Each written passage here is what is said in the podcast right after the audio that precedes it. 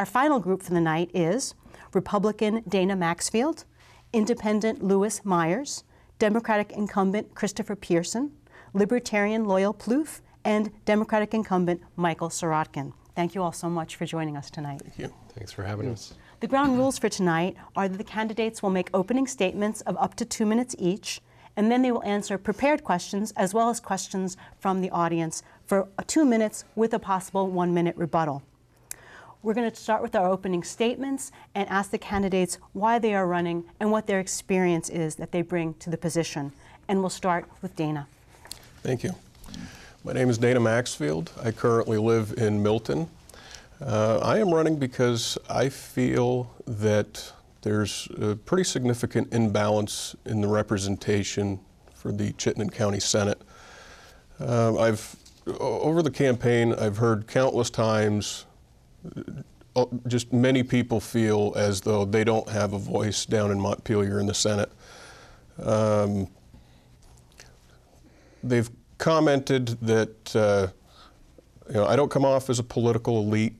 I'm not deep into the into the Republican Party in the state, um, and you know, many of them say that they just feel like I have a genuine uh, demeanor about me, uh, no no ulterior motives or anything like that.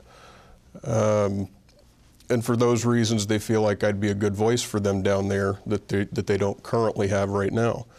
Um, it means a lot to me that they that they think you know that they that they feel that way uh, because I am just an average Vermonter uh, just saw an opportunity um, and and feel like I've got a duty to you know serve and and uh, bring a voice and, and, diversity of thought down to Montpelier. Thank you, Lewis. Opening statement. I'm Lewis Myers, and uh, I've been campaigning for the state senate for nearly a, a year now. I've met thousands of you uh, in every community across Chittenden County. Uh, been in most communities twice now. And I'd like to thank everyone who came to their door and spent the time to talk with me. I think hearing your thoughts and concerns has been extremely helpful. There are two reasons why I'm running, and uh, two things I'd like you to know about me. One is that I'm an independent politically, and a true independent, not aligned with either or any of the major or minor parties. I do have a core set of beliefs, but just as I do in medicine, uh, in my profession, I would like to take every issue on its own merits. Look at the data, look at the history, what's been tried, talk to as many people as possible, as many experts and as many people in the community, and then make a decision. The current uh, delegation of state senators in, uh, from Chittenden County uh, are all Democrats or Democrat progressives. And in late spring, they released a statement stating that they were going to run as a slate, which was somewhat confusing to some people uh, because they do actually have to stand for election individually. But I think what it suggests is that there is that they do tend to vote alike, uh, and perhaps at times think alike. And I do feel that Chittenden County deserves a state senator who will and can think for himself.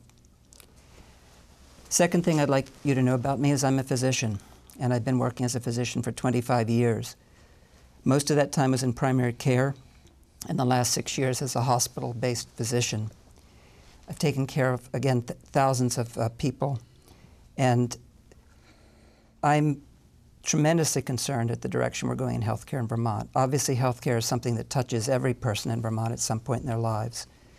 Uh, I hope that we'll get a chance to talk during this hour more, in more detail about healthcare, but we are embarked on a plan called the All Payer Plan, which very few Vermonters even know about, and yet it's going to change the whole landscape of healthcare in Vermont. In fact, uh, in talking to a number of the legislators, legislators, I'm not sure that sometimes they understand all the nuances and how this is going to affect uh, patients and citizens. Uh, I do understand how it's going to affect you and I see it every day. And I have some strong feelings about our healthcare system and hope to share that as we go on. Thank you. Krista for opening statements. Thank you for having us, Diane. And for Channel 17, you know, we live in an era where the media and uh, the public debate is a little frayed, I would say, and, and I'm very grateful to have a grassroots media like you providing. My name is Chris Pearson. I'm finishing up my first term in the state senate. I'm one of the newest senators from Chittenden County. Prior to that, I'd served for four terms, five terms, actually eight years in the House. Um, and I have a history of standing up for working families, recognizing that middle class families are completely overburdened by our tax structure, particularly the property tax. I have pushed for uh, a school funding system based on income. I have been outspoken on the need to raise wages. Was the first legislator to introduce a bill to put a $15 minimum wage bill forward. I'm very proud that last year we put a $15 minimum wage bill on the governor's desk. Frustrated that he vetoed that. I've long supported family leave. I have been outspoken on issues like climate change and cleaning up the lake. As a member of the House, I was one of the co-founders of what's called the Climate Caucus, trying to elevate this this uh, burning crisis and, and try to get some momentum moving forward for solutions. I think our economy can be boosted if we look at the tech sector and we look at uh, green energy, renewable energy, see already uh, strengthening of our economy around renewable energy jobs. We have to look to the future to boost our economy. And more importantly, we need to recognize that working families are seriously struggling. Poverty is very real in Vermont. And we need those voices in Montpelier, and we need uh, legislators and senators that are going to stand up for working families. I'm proud to have done that, and I look forward to uh, continuing if you can vote for me. Thank you. Loyal, opening statements. Hi, uh, thank you. Uh, my name is Loyal Plouffe. Uh, I have uh, different experiences than these candidates. I've actually dealt with homelessness, so I know what it's like to be poor, and I believe my voice definitely needs to be up there. You know, uh, Dana talked about the equality going on there. We got all Democrats, one voice, so we get this rubber stamp going on. We got to stop the rubber stamp. We need different voices up there. I do have experiences. I've been on the school board, housing board. Uh, I've done a lot for the community. I ran uh, ballot referendums. Uh, currently, I work at a homeless shelter for dogs.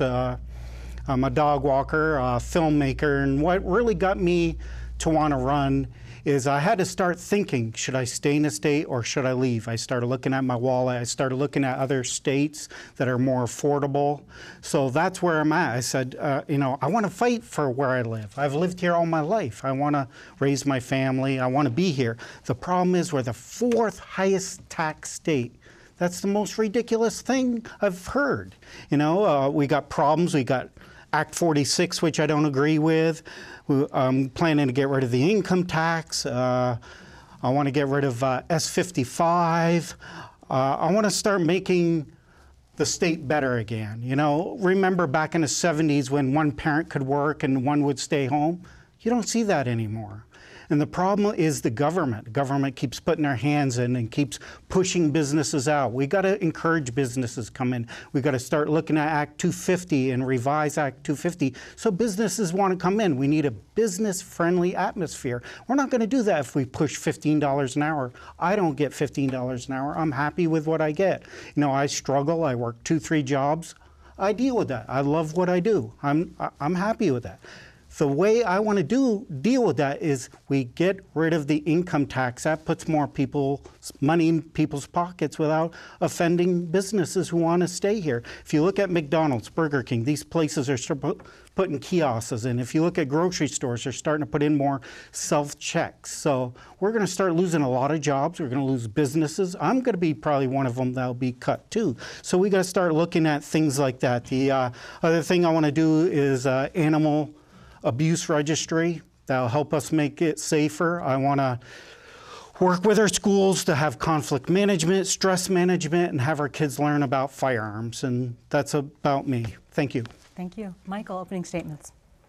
Uh, thank you, Diane, and thank you to Channel 17 and to the people who are tuning in tonight. Uh, I got to say, uh, this is only the second forum that the senators have been invited to, and the first one was Friday.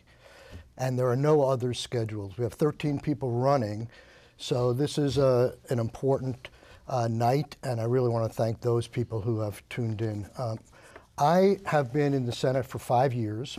I came to the Senate under the saddest of circumstances.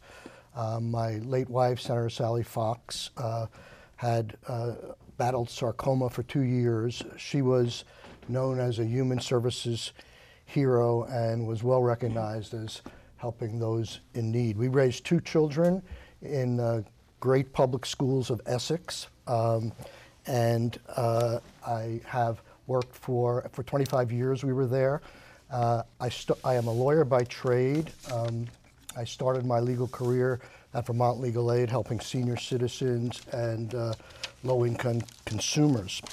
For the past 35 years, I've dedicated my professional life to advocating for working families and consumers. Um, in 2014, I got elected in my own right to the Senate and reelected again in 2016. And I was very proud last year I was appointed to be chair of the Senate Economic Development, Housing, and General Affairs Committee, which I like to consider uh, the Consumer Affairs Committee of the Senate and dealing with uh, labor relations as well. So it's my dream job. Uh, I led the fight on both minimum wage and unpaid family leave, and if I have the good fortune to be re- reelected, those bi- bills will be foremost uh, on our agenda for this year. Thank you. Great. Thank you very much. Um, let's talk about the economy. According to Forbes magazine, Vermont's economic outlook is projected to be the second worst in the U.S. over the next five years, while at the same time, income growth is expected to lag behind. Do you agree with this assessment? What is your plan of action to strengthen Vermont's economic outlook? And Louis, you'll start us off. Thank you.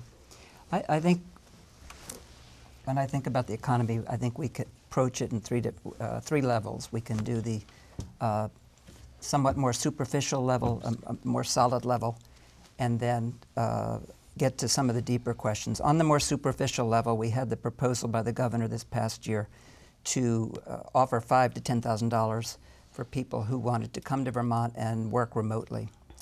Uh, I felt, and in talking to a number of uh, IT people, that that was, uh, I felt that that was um, in some ways humiliating for Vermont. It felt like we were bribing people to come to our state.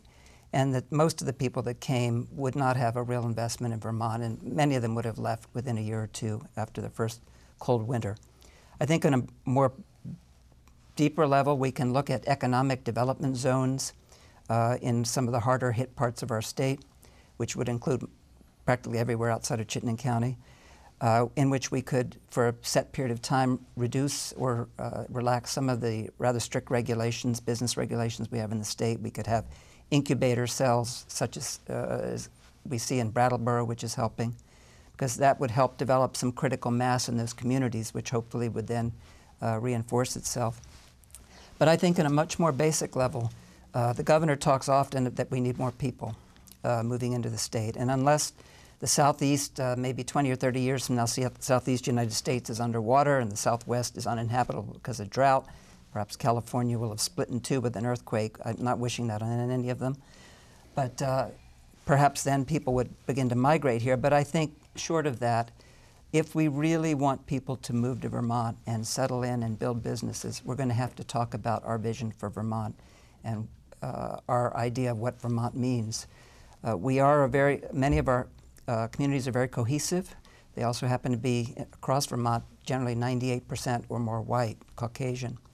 Um, what we've seen in the Midwest United States is in many of the Rust Belt towns which are dying, where factories are closed, schools are emptying, houses are going unsold.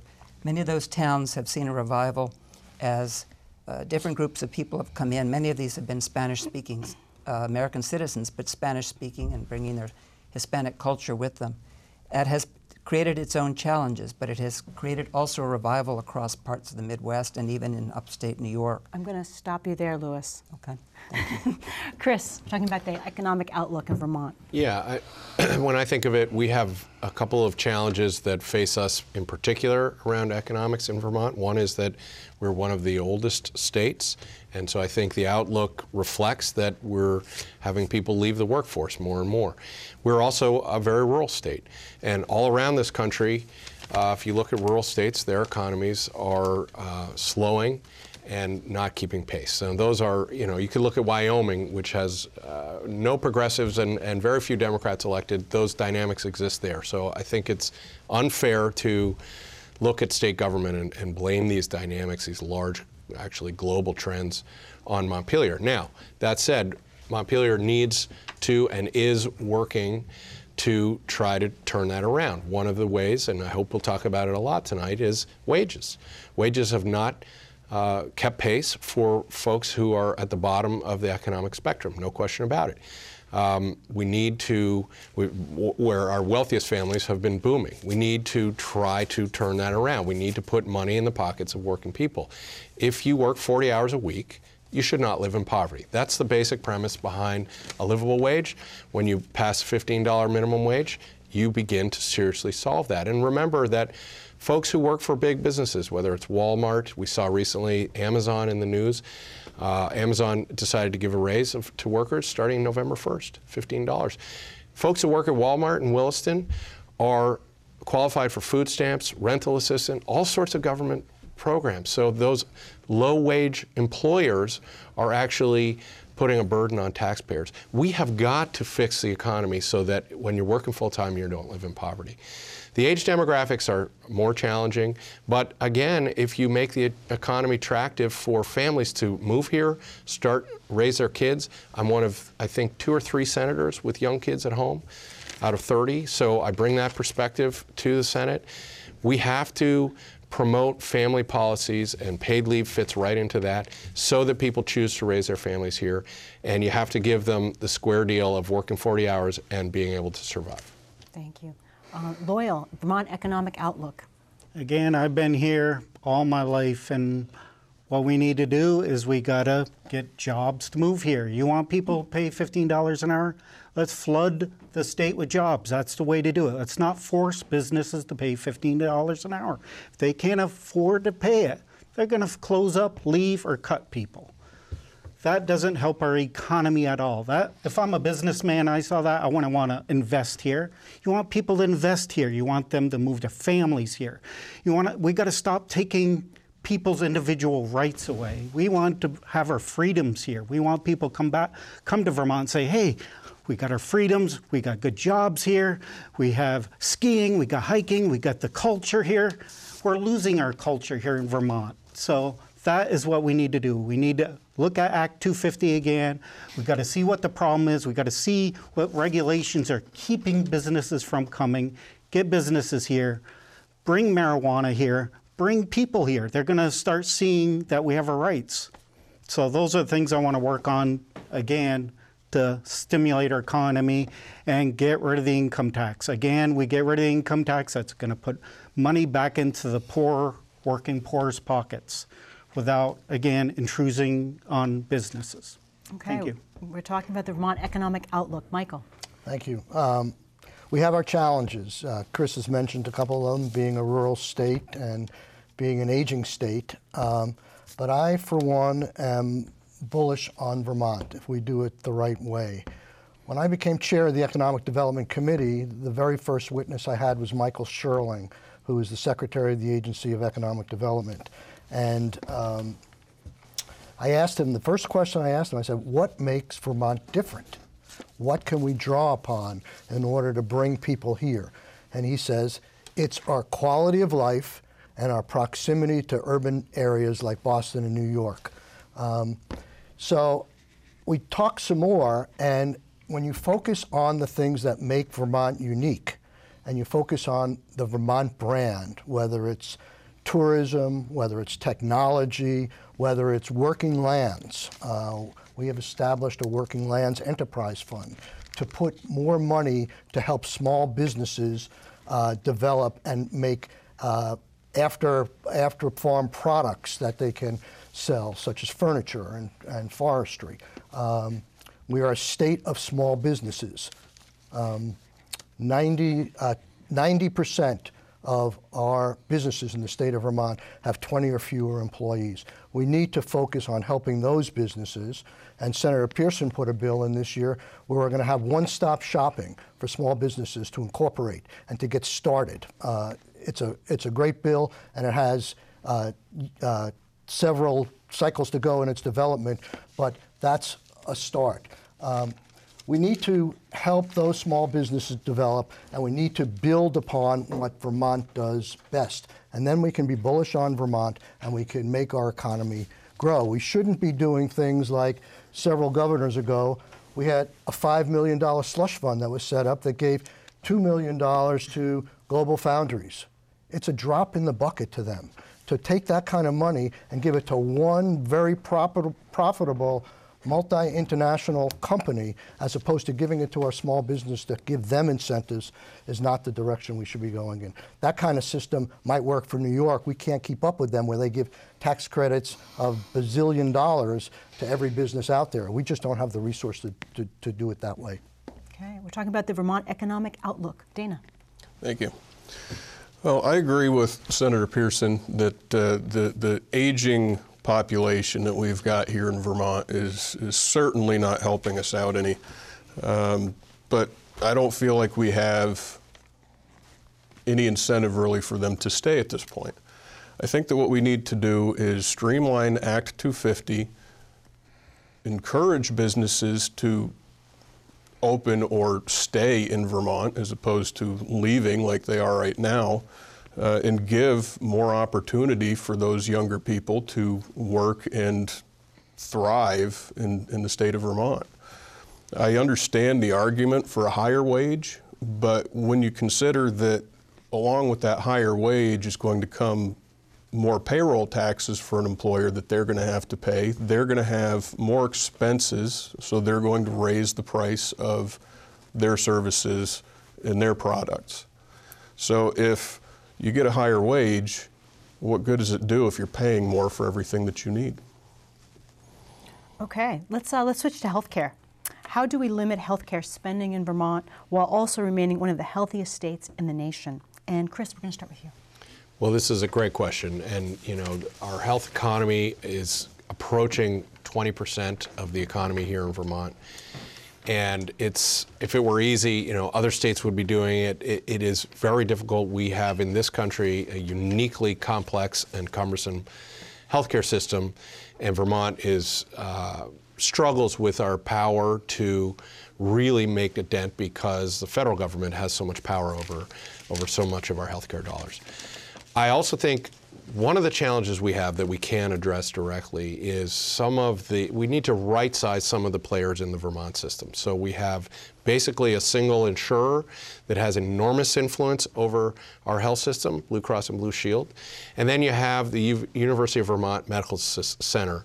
They have exorbitant amount of power over the system. In fact, they're the only entity that has power over Blue Cross, and Blue Cross has power over everybody else.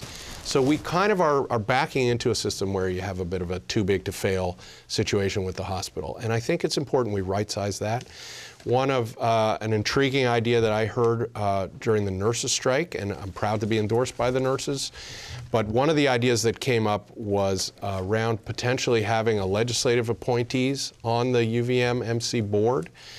I think that's an intriguing one. I want to talk about that with colleagues in the Senate and in the House because the bottom line is they are basically a public institution. We, they, they are, all their money either comes directly from the government, from taxpayers that are paying for public employees, from Medicare, which is our uh, senior health care that comes through federal tax dollars, or from Vermonters who are paying their insurance premiums that go to the hospital. We need answers from UVMMC, and we need to right size their influence. I think there are some good things that we're doing. We are looking at, at people and communities in a holistic way now. If you look at uh, the way we handle trauma, we're beginning to recognize that that is an underpinning of addiction, of all sorts of uh, corrections spending, all sorts of uh, spending, public spending down the, the road. So I, I'm a little bit optimistic, but we have to go over after the big players and kind of right size their influence if we're going to bring healthcare spending under control in Vermont. Okay, Loyal. Uh, well, my solution, we need to go into a more of a free market solution. We need to bring in more insurers to Vermont. Like me, I deal with a bad back. So let's say Vermont government's the only one that controls it. They might not provide the care I need for my bad back. So we need more options in there, and that should bring the price down. I know I have a friend of mine, he lives in another state. He's got the greatest insurance, chiropractic, everything. He chose his insurance. Government didn't say, hey, you got to have insurance and this is your insurance. We need to get rid of government mandates. We got to get back to, you know, get back to the roots here. Get government right out of the insurance company, out of healthcare. You know, we're not doctors, so that's my solution. Uh, it'll take a little while. After you elect me, you'll see some difference. Okay, we're talking about healthcare spending. Michael. So we do have to right size the players. One of the things, I'm on the finance committee, and one of the things we learned, it was like pulling teeth to get this information, but there's two sets of reimbursement rates in the state of Vermont from Blue Cross Blue Shield and MVP, and one is for the medical center hospital, and the other is for everybody else. And sometimes it could be two to three times higher that the medical center gets reimbursed than an independent doctor. And so one of the things that I've been working on with Senator Ashe is some sort of semblance of pay equity or pay parity for independent practices so we don't lose all our independent doctors in the state, which are being swallowed up by uh, the medical center. We need to focus on prevention. Uh, it's clear that if we put more money into primary care and prevention, we can save expensive surgeries and hospitalizations down the road. And there was a bill that I supported in the legislature dealing with universal primary care, which I'll support again, and I think uh, that would be uh, of help. Um, price transparency is another thing. Um, I don't know if anybody saw the news last night, there was a story on about this gag provision that insurance and PBMs impose upon pharmacists that if a patient comes into their pharmacy and has a 40% coinsurance or $40 copay, and they could buy that same product cheaper without using their insurance, they're not allowed to be told about that, and they pay the higher figure through the insurance company. It's outrageous. We have colonoscopies and procedures that are uh, a third or half of the cost down in, in Porter versus up here. But people don't know that. If you try to read an explanation of benefit form, you can't do you can't figure it out. So price transparency, which some states are starting to work on, we passed a bill. We've got a long way to go, but that may help uh, control costs in some way. Okay, great. Thank you. Dana. I actually strongly agree with Senator Sirotkin that uh, we need to push the price transparency issue. Um, I don't think that it's fair that you know I, I can go into the hospital or or a, you know any provider and I, I'm not going to have a clue what that's going to cost until after it's already done. Uh, I think that with the transparency, people can make better decisions. Um, you know, for what is is going to work best for them, keep the costs down, uh, and, and just what the right decision will be for them. Uh, I also think that uh, there's a lot of inefficiencies in the systems uh, revolving around the insurance. Um, you know, there are times where a certain service may be billed at several thousand dollars, and then after months of it going back and forth between the provider and the insurance company, it gets settled for a couple hundred. Um, it just seems like that's an awful waste of time and resources to me. Uh, we're talking about healthcare spending. Lewis. Thank you. I would simply point out, first of all, that uh, as we, healthcare does affect everyone. It is one of the biggest, uh, most expensive aspects of our economy. And there's, not, there's no physician in the state senate, and in fact, it's been 35 years, three and a half decades since we had a physician in the state senate. There is no physician on our Green Mountain Care Board, which is the regulatory, health regulatory board for our state. Our Secretary of Human Services, Mr. Gobeille, Al Gobeille, who's a very competent fellow, but his professional background is as a restaurant owner, and he's never taken care of a patient. And I think that that is telling that we do not have any physicians in these three major parts of our legislative, administrative, and, and uh, regulatory bodies. Uh, the state, I actually agree with uh, uh Senator Sirotkin, Senator Pearson, uh, that we, uh, when they talk about this too big to fail concept, there's no question that University of Vermont has accrued their power and their financial and otherwise, and is now it's going to be very difficult. Um, we're not unique in that. It's happened across the country. Economic warfare between the insurance companies and uh, hospital systems has driven up the cost of care. Unfortunately, we're uh, embarking on, as I mentioned earlier, the all payer plan, which very few Vermonters are aware of. It's going to be an all encompassing plan that will affect every person in this state. And as the, the national uh, studies are starting to come out, uh, they're not favorable to this kind of plan. Uh, two studies recently in the New England Journal, one as recently as last month, uh, suggest that these are at best break even and at worst can cost a, cost a tremendous amount of money. There are other options, sim- much simpler options we could have gone to and perhaps still could. One is a reinsurance plan, which seven states in this country have gotten a waiver from the government for, in which the federal and state governments step in to backstop insurance companies for their more catastrophic costs, and it allows the insurance companies to lower their premiums. In fact, in Maryland, where this is, uh, Maryland just, instead of having a 30% increase in their premiums, they've just announced a nearly 20% decrease in premiums in the individual market, and most of that is because of this reinsurance policy. So I think there are other options we could take uh, if we do, in, excuse me, in fact, go forward with the all-payer plan. Uh, I want to use my experience to be there to make sure that patients are protected. Great, thank you all. Uh, we have a question from the audience that plays off of what we're talking about. Uh, the Trump administration, as part of its efforts to dismantle the Affordable Care Act, is now allowing small employers to leave the small group marketplace, the exchange, um, and go to associations.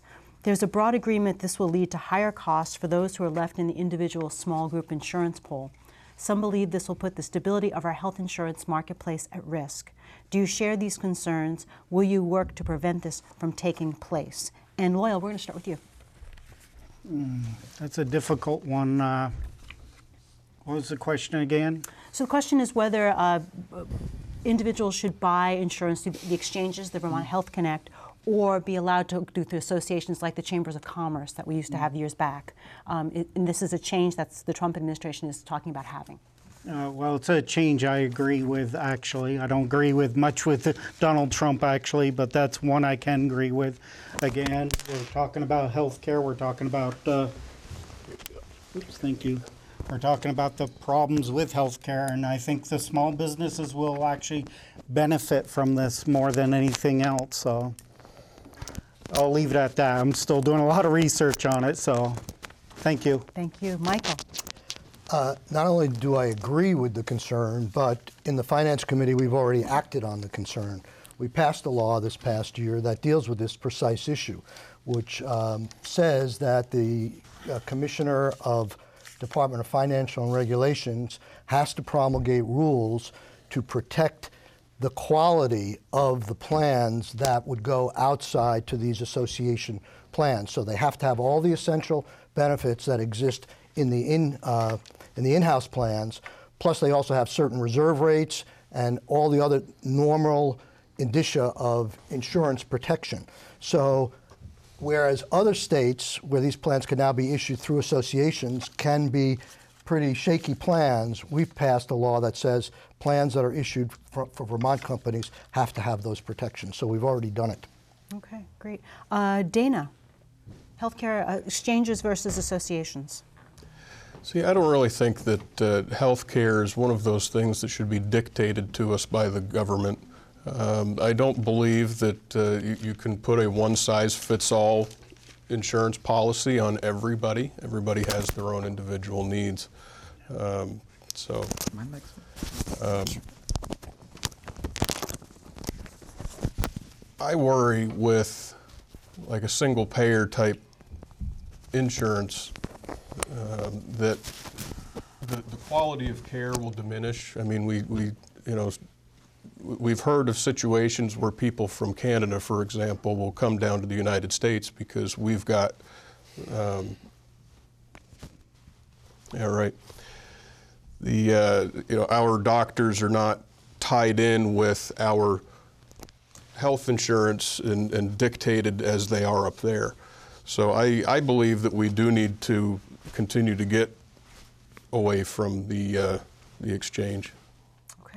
Lewis, we're talking about uh, exchanges versus associations in healthcare payments. Well, I, I agree with uh, Senator Sirotkin that there, need, there is concern, and I'm glad that the Finance Committee has moved forward with establishing, excuse me, some basic um, criteria. excuse me. The um, uh, because these policies can be very complicated, and people can get trapped into insurance policies that essentially pay for nothing, uh, practically nothing.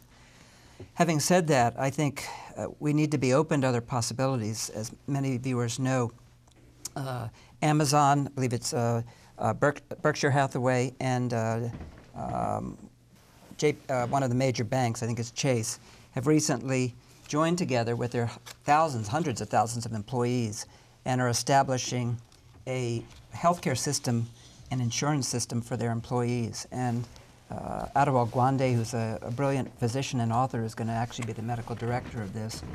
I think it's a fascinating possibility, and it's a, an experiment worth watching. And I think we don't want to uh, cut those off before they have a chance to work. But I do think, uh, in terms of some of these uh, fly-by-night insurance companies that are certain to flood Vermont if we if we relax our requirements, that that is a concern. Okay, Chris. I, I share the uh, listener's concern that we're moving away from uh, from the exchange, and and you know, the, the thing is, people have to understand the reason we moved into the exchange and away from associations and from stratified health insurance pools is because that's where you get cherry picking. And so you have people who are relatively healthy get a little lower cost insurance, and that's something that people are excited about, rightly. The downside is that people who are ill, who have who have cancer, have a pre-existing condition, have chronic pain, they have extremely expensive insurance. And so, as a community, the basic premise is we're all in this together. I could walk. I'm very healthy. I'm, I'm glad to be healthy. My kids and family are healthy. Any of us could walk across the street, get hit by a bus, and spend months and months in the hospital. This is the premise of having a community. And when it comes to health care, we are better off. The Vermont uh, legislature and, and several governors, and this is not a partisan issue, have agreed that we're better off when we stick together and lump us all in together. And that means healthy younger people, particularly, older folks who have maybe chronic conditions, we're in the same pool together because we're all going to age and eventually need health care. When you break that up, you start having all sorts of perverse impacts that are basically fine until you need your health care. And then you find that you're not covered, or your deductibles or your out of pocket are extraordinary. I talk to families all the time who are live in fear of actually using their health care, and these folks have insurance. This is what happens when you break up the pools into as many little groups as the insurance companies can create. We do better as a community uh, when we stick together on the question of healthcare. Okay, thank you. Um, let's switch uh, to talk about marijuana. Now that marijuana is legal, do you support taxing and regulating it? Michael. I do. Um, I voted for it, I think several times, uh, in the Senate already. Uh, I, I've always felt we should learn lessons from other states, and I think we have commissions that have been looking at other states' experiences. But we need to keep, now that we've legalized it, we went from decriminalization to legalization. Now the next step is likely to be tax and regulation. Uh, we need to uh, make sure that the product is safe uh, from seed to sale. And um, we need to make sure that our younger kids, I'm not a supporter of any kids starting young. Uh, the 21 year age should be as sacred as possible. We should have sufficient resources for those people who get addicted or start too young uh, to get uh, um, help if they need it. Uh, uh, the driving while impaired issue is uh, is an issue for me. Um, we still need to find a roadside test, uh, which would be the most helpful. But short of that, the resources that we could raise through taxation and regulation could be used to to hire more officers to do impairment testing at the roadside. That could help alleviate one of the significant problems that still exists with a, um, uh, a recreational marijuana law. Okay, thank you. Um, Dana, you're up next. I agree. I, I do believe that we need to tax and regulate for product safety. Um, we also need to uh, put some of that revenue from the taxes into uh, researching roadside testing for it. That, that absolutely needs to be addressed. Um, I don't get behind the idea of any revenue from this going to anything outside of the marijuana itself. I think that Like I said, we need to focus on, on figuring out roadside testing, and I think that it needs to go, the rest of the revenue needs to go towards uh, education and prevention programs. Okay, we're talking about taxing and regulating marijuana. Lewis. Thank you. I, I supported de- uh, decriminalization of marijuana. I thought it was um, wrong to send people to prison for possessing small amounts of marijuana. I was less enthusiastic about legalizing it, in, as it was as occurred last year. And I, at this point, I oppose uh, tax and regulate for two reasons. First of all, as a physician, uh, you know, when I approach a medical situation, I think it's important to think about what we know and what we don't know, because sometimes what we don't know is as or more important than what we know. And there's a lot about marijuana that we don't know at this point in terms of its both short and long term uh, effects on people. Part of the reason we don't know is because the research hasn't been able to be done, because it's unfortunately still a Scheduled 1 uh, medication on the federal level. Uh, but I think that as more research is, is done, I think we'll have a better sense of the effects it can have. The second reason why I oppose it is because if you look at the history of any substance over the history of the United States, whether it's tobacco, alcohol, uh, opioids in the 1990s, and more recently electronic cigarettes and vaping, what we've seen in these situations is even when these le- this legislation is passed with good intentions, for profit companies are going to flood the market and they're going to want to uh, produce, they're going to want to target young people, they're going to want to target heavy users. They're not going to make money from the, uh, someone, for example, who has one marijuana cigarette every month. They're going to want to target, they're going to want people using it every day. So I think we need to uh, be aware of that. And I think before we move toward any uh, tax and regulate, I think we, it would be worth our while to uh, see, have more research. Okay, we're talking about regulating and taxing marijuana. Chris. Yes, I definitely support taxing and regulating marijuana. I've been a vocal proponent of that, introducing bills in the House and trying to push the House to go there when the Senate had passed the bill a number of years ago. The bottom line for me is uh, a couple of things. We should treat marijuana just the way we treat alcohol and tobacco. Nobody sings the virtues of alcohol and tobacco, but we recognize that they are part of our lives and we need to handle it responsibly. Um, it, if you tax and regulate, you have a better sense of what people are actually buying. You have a better ability to keep it out of the hands of people under 21. And um, you have then resources, as Senator Sirotkin said, to deal with treatment options and law enforcement. So I think there's a lot of benefits to taxing and regulating. But one that we haven't talked about and I think is very important, you're seeing in states that have taxed and regulated marijuana a reduction in opiate overdoses. And that's because uh, marijuana is a decent option for chronic pain for some people.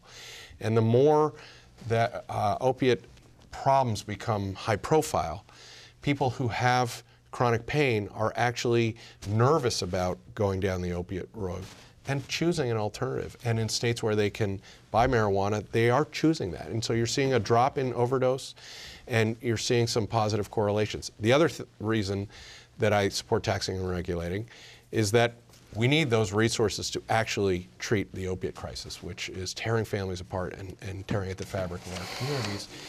We've done a good job. We, we've, we've, we've taken away the waiting lines for treatment, but we need uh, to take the next step, and that's going to require resources which are hard to come by in Montpelier. Taxing and regulated marijuana is an obvious link that I think we could use those re- revenue to uh, do a better job of helping people get off opiates. Okay. Loyal.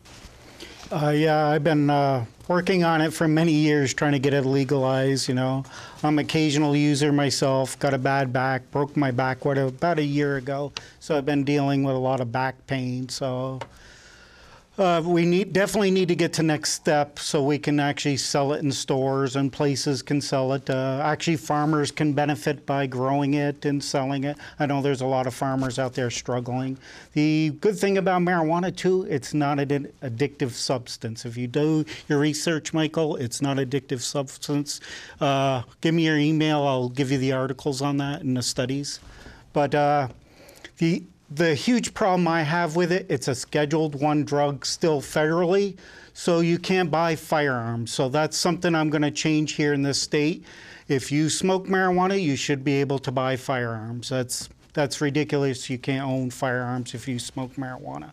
So that's something I want to change as your next state senator. Thank you. Okay, thank you. Um, we had another question from the audience. What is your opinion on the Explain the Asterisk legislation campaign? Do you think college students that are dismissed for sexual misconduct should be able to transfer to other schools with no notation on their transcript as to why they were dismissed? This is referred to as Explain the Asterisk legislation. And we are going to start with Dana. I believe as long as there's something in place um, to, to, you know, preserve due process, if the person is found legitimately to have, uh, you know, committed, uh, you know, a, a, you know, sexual assault or, or anything else, then yes, absolutely.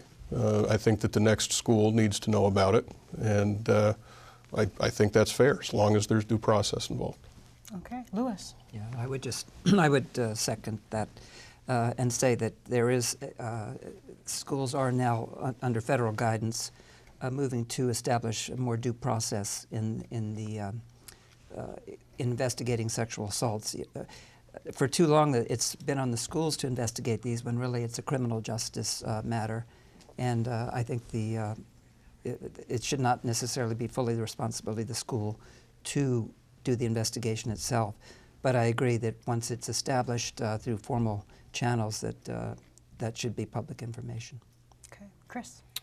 I, I tend to agree that we should treat it like any kind of criminal record that, that follows a student. Um, you know, it, it, but that said, there are a lot of cases where these uh, crimes and, and assault charges are very difficult to um, pin down and get a, a clear, concise decision. And I think that's one of the part of the wrestling that higher education institutions have had around this. They aren't as, as Dr. Meyer said, they're not uh, criminal investigators, so it's tricky. This is a, a problem that we are beginning to uh, come to grips with as a society, and, and we need to do a better job.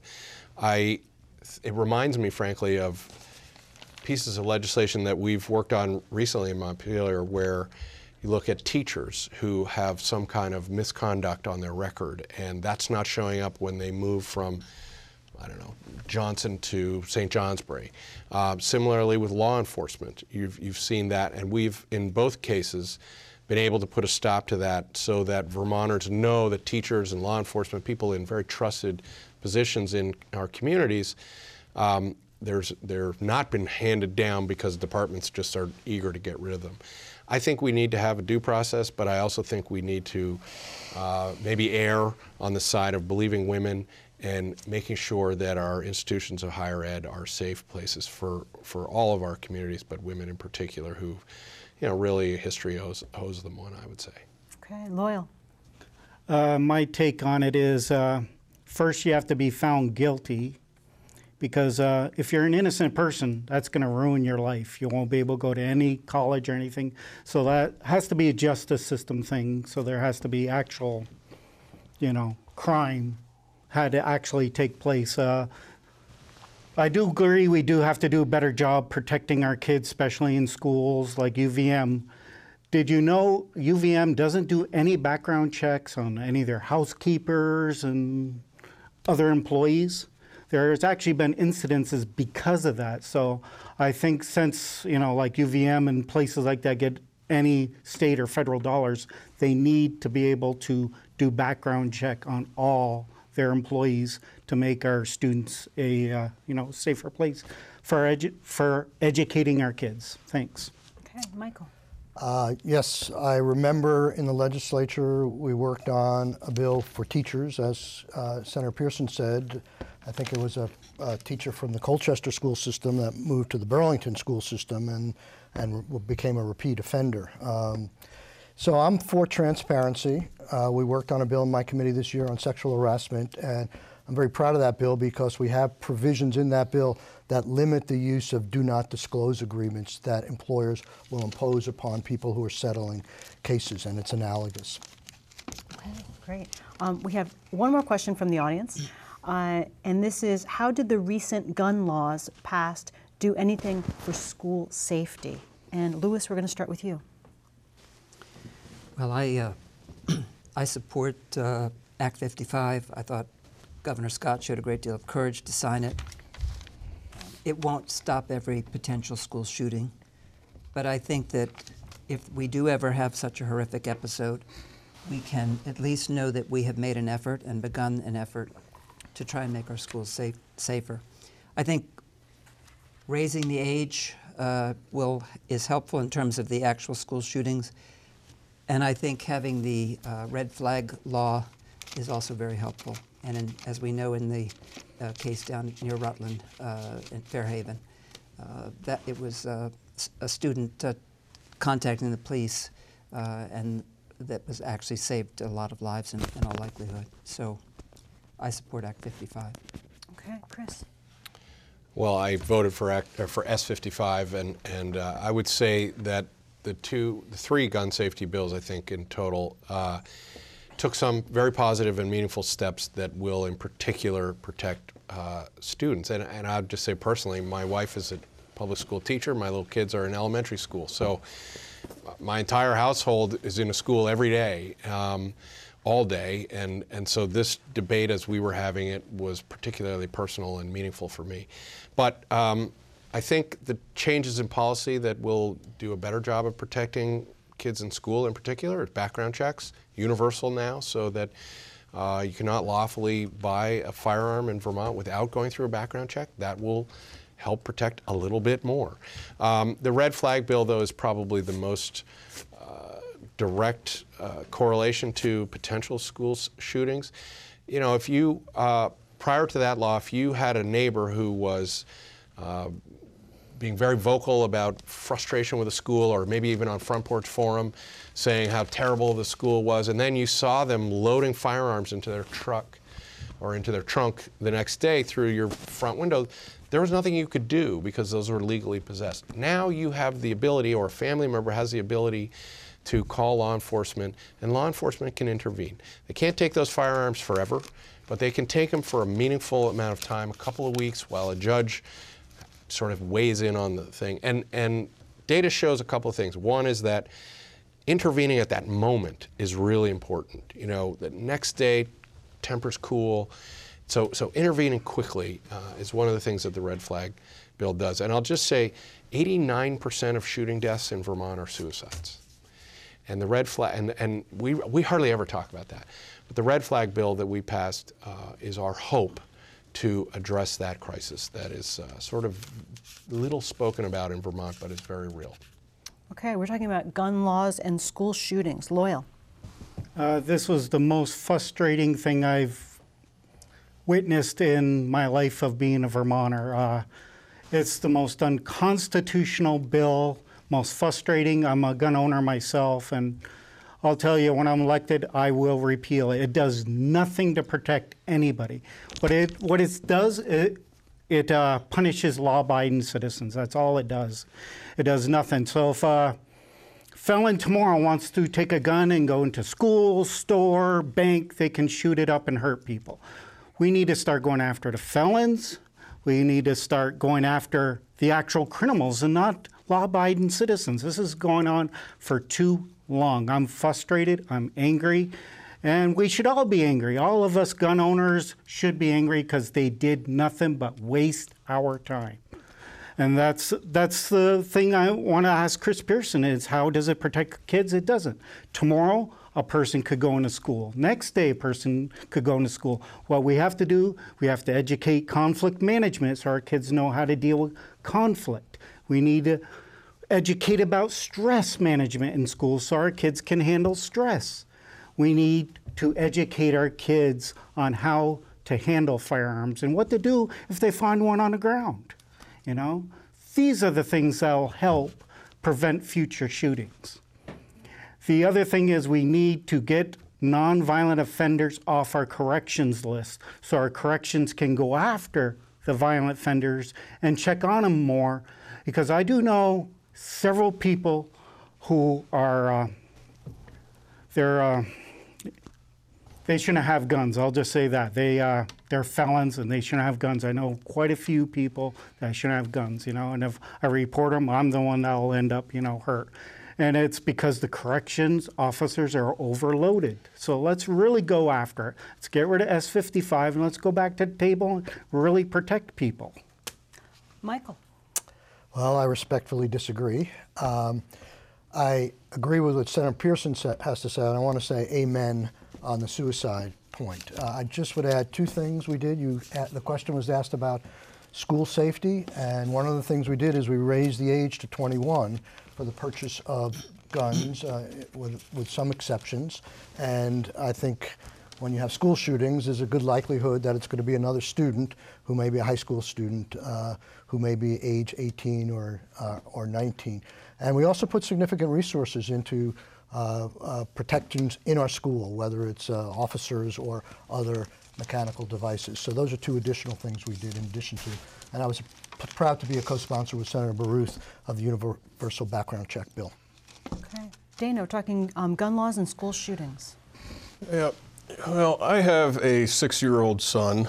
Just went into first grade this year, and I can tell you, I did not feel like he was going to be any safer after S55. It didn't do anything to protect kids. All it does is limit certain items on a firearm. I think that if we were serious about trying to protect the children as opposed to just limit firearms, which seems to be what the real motive behind S55 was. I think that if we wanted to protect the children, we'd be doing things like looking at what can we do at the school, what can we do with education involving firearms, what can we do with mental health. But do I feel like S55 did anything to protect my son? Absolutely not.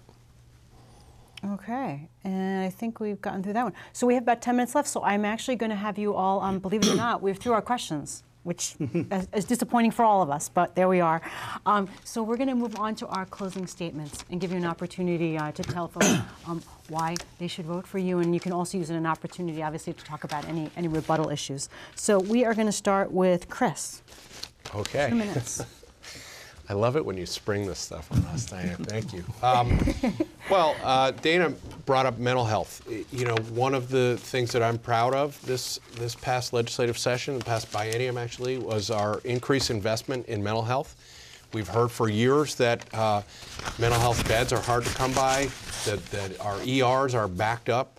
Um, and part of the root of that problem is that we've been, frankly, not paying mental health practitioners uh, a suitable wage, and that creates a lot of transition in the mental health agencies where people are uh, training, get up to speed, and then take off for a job that actually pays them uh, a decent salary. So we significantly boosted mental health wages in uh, in the last two years, and I think that will start to pay dividends because we have a lot of pressure on our mental health system. Um, we've had a wide-ranging debate here, but we haven't talked at all about clean water. I serve on the Natural Resource and Energy Committee. Clean water, first of all, Lake Champlain is our drinking water uh, for a great deal of Chittenden County and, and beyond. Uh, that seems to be overlooked an, an, awful lot as we're talking about this. It's also uh, deeply, our economy is, is wedded to the lake, and our quality of life is wedded to the lake. So we have got to get serious about handling uh, clean water. And by the way, it's not just Lake Champlain. Lake Memphremagog is coming next, and the Connecticut River is part of the Hudson Valley uh, problem around New York City. So we've got to deal with water quality across the board. That's a big challenge. That requires us to be creative, to ask uh, hard questions, and I've been willing to do that, and I look forward to continuing to press on that front. Uh, and I will just, I think, close by saying um, I've tried very hard, and I look forward to continuing to stand up for working families, for middle class families. I'm proud to be endorsed by Bernie Sanders, by the professional firefighters, by the nurses, by uh, social workers, many other organizations that are watching the work that we're doing in Montpelier closely. Sierra Club um, have, have endorsed my campaign and are uh, joining me in asking you to vote for me November 6th. We have a lot of work to do, and I'd be honored to continue working for the county in, Ch- in Montpelier. Thank you. Thank you, Chris. Loyal, closing statement. Uh, a couple other issues I never got a chance to cover on because, uh, you know, we had uh, other issues. Uh, one of the things I want to uh, do when I get elected is get rid of fusion. Uh, it makes it harder for us uh, candidates who run under one party. So what Fusion does is like Chris Pearson running as a Democrat, progressive. He gets all the resources from the Democrats, progressives. He get voter list money. What this will do when we get rid of Fusion is he'll have to run under one party, and it'll help the other candidates. Uh, you know, get a chance to actually win and be competitive. And that's a huge problem that's been going on for a long time because you see the same people getting elected over and over. And it, all it does is benefit the candidate, doesn't benefit the voters. So that's one thing I want to do. The other thing is uh, schools. We didn't get into schools. a lot of local schools are going to be closed. I don't agree with that. Uh, back in 2000, I think it's four or five, Lyman, Amsden and Burlington wanted to close one of our schools. What happened is the community came together and we came up with a solution to keep our schools open. So I think the government, again, has to get out of the way, let the communities decide if they want their local schools open or closed. And those are things I want to work on besides, you know, safety issues and getting rid of uh, some of the taxes. Uh, bringing our government size down quite a bit. So I'm hoping you'll give me a chance on November 6th and just give me one term. If you don't like me, you can fire me in two years. Thank you. Okay, Michael, closing statements. Thank you, Diane. Um, one of the questions on our sheet that we were given in advance that was not asked was, and I'll read it verbatim. Uh, a recent VPR PBS poll found a solid majority of Vermonters support paid family leave and raising the minimum wage both passed by the House and Senate and vetoed by the governor. Those issues are likely to come up again. How would you vote? Uh, I would vote emphatically yes. Um, I had the privilege of being the presenter to the Senate of both of these bills and the lead sponsor of both of these bills. And I just want to give you some factoids that are amazing to me. Um, both Senator Pearson and I were at a, uh, a, a speech by Bernie Sanders uh, yesterday and you always hear Bernie talking about the 1%, but he came up with a new figure this time. I think it was new. I hadn't heard it before. He said three families in the entire country have more wealth in this country than 40% of the population. It's mind boggling. Um, and in our workup of minimum wage, people would debate whether minimum wage was the right way to go or not. No one disputed the issue of income inequality and the fact that wages and wealth have gone up in the last 30 years for the upper quintile, but for the rest of us, it has stayed relatively stagnant. We need to do something about that. And I want to say one thing on paid family leave. We had uh, a joint fiscal office analysis, which is supposed to be neutral, and they found that by 2020, four, uh, this is on minimum wage, they, again, minimum wage, they found that 65,000 Vermonters would benefit from minimum wage, where only potentially less than 1,000 jobs would be adversely affected. And in a weak moment, that person said, he's supposed to be neutral, he said, those are pretty good odds that I would want to roll the dice on. Uh, on paid family leave, the, the figure that always struck me, the bill that we came on, it's a very cheap, inexpensive, but incredibly important, worthwhile policy and it would cost the average minimum wage worker a penny and a half an hour to pay for that insurance. And we had no impact on business in terms of them contributing, which I'm not sure I agree with, but even a minimum wage worker would only pay a penny and a half.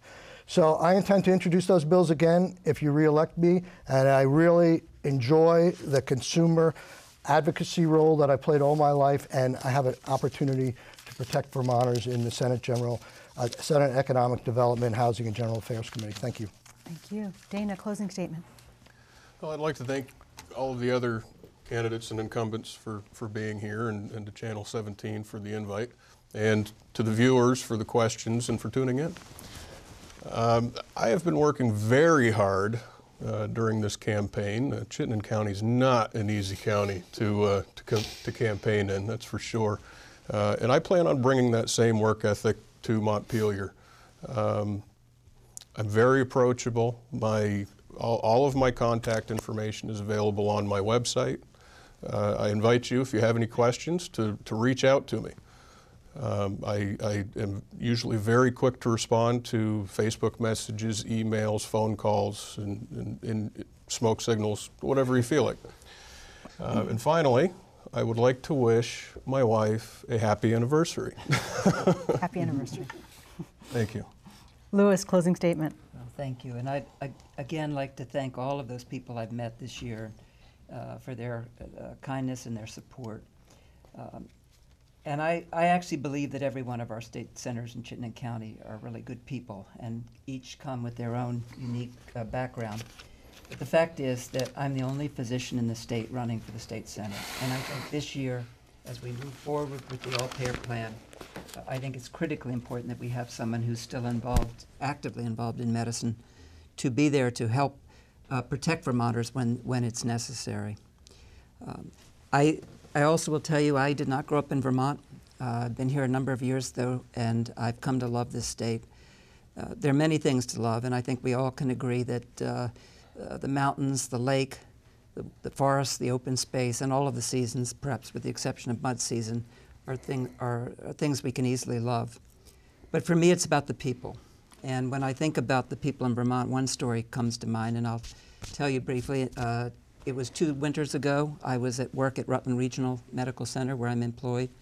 Uh, it was an extraordinarily blizzardy night in the middle of February, um, and very, the roads were nearly covered.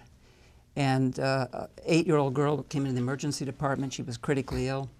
Uh, we did not have the facilities or the staff to care for her. It was clear she needed to be transferred to the University of Vermont, where they have a large pediatric intensive care. Helicopters obviously couldn't fly in that weather, so she was going to have to go by land. As she was being loaded in the ambulance with, the, with one of her parents, my understanding is that the state police put out a bulletin to all of the towns along Route 7 uh, telling that this ambulance and this very ill child were on their way. And every town sent their plows out. Uh, and a, a number of private citizens also who had their scanners on went out with their plows. 10 to 15 minutes before the ambulance got there in order to keep that road open and make sure that child could get to University of Vermont as quickly and as safely as possible. Folks, I can tell you that would not happen in other areas. This is Vermont, and this kind of cohesiveness, this sense of community is what we have to fight to keep. Thank you. Well, thank you, gentlemen, so much for joining me tonight. And uh, don't forget to vote now at your town or city hall or on Election Day, Tuesday, November 6th. And of course, stay tuned to Channel 17 for ongoing election coverage. Good night.